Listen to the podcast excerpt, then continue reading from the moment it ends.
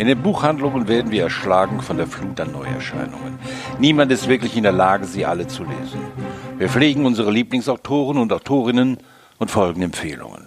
Ein Buch hat heutzutage drei bis vier Monate Zeit, um nach dem Erscheinen seine Leser zu finden. Dieser Podcast widmet sich den vergessenen, den übersehenen Büchern, die womöglich nicht mehr aufgelegt werden oder ihr Dasein in einer Ecke der Buchhandlungen fristen, wo sie allmählich verstauben oder gar nicht mehr ausliegen. Autoren und Autorinnen, deren Bücher mich bewegt haben.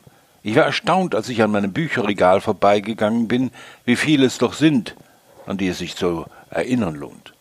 Jede Woche ein Buch von nun an. Jeden Mittwoch eine Autorin oder ein Autor, deren Namen vielleicht nicht mehr bekannt ist.